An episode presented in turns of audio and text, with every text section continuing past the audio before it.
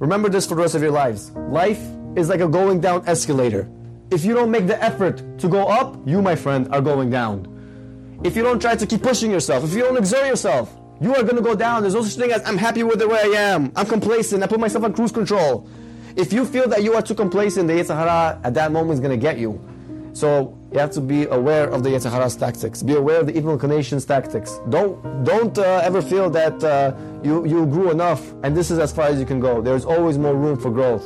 The same example can be used with a bicycle. When you're riding a bicycle, if you stand in one place, you're going to fall down. You have to keep pushing. You have to keep pushing. And the more you will push, the more farther you will get. That's perhaps what it means when the Mishnah in Pirkei Avot tells us, Asekach ve'asekach. The ways of the evil inclination is today, Asekach, the Yetzer Hara, the evil inclination is going to tell you, Asekach, today he'll tell you to do like this.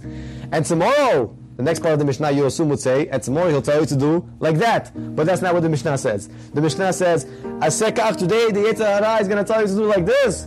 Tomorrow is going tell you to do like this. Which means you did not deviate from yesterday. You remain the same person that you were from the day before. You didn't move, you didn't progress. You have to keep striving for greatness, keep striving to become better. Try to reach your fullest potential.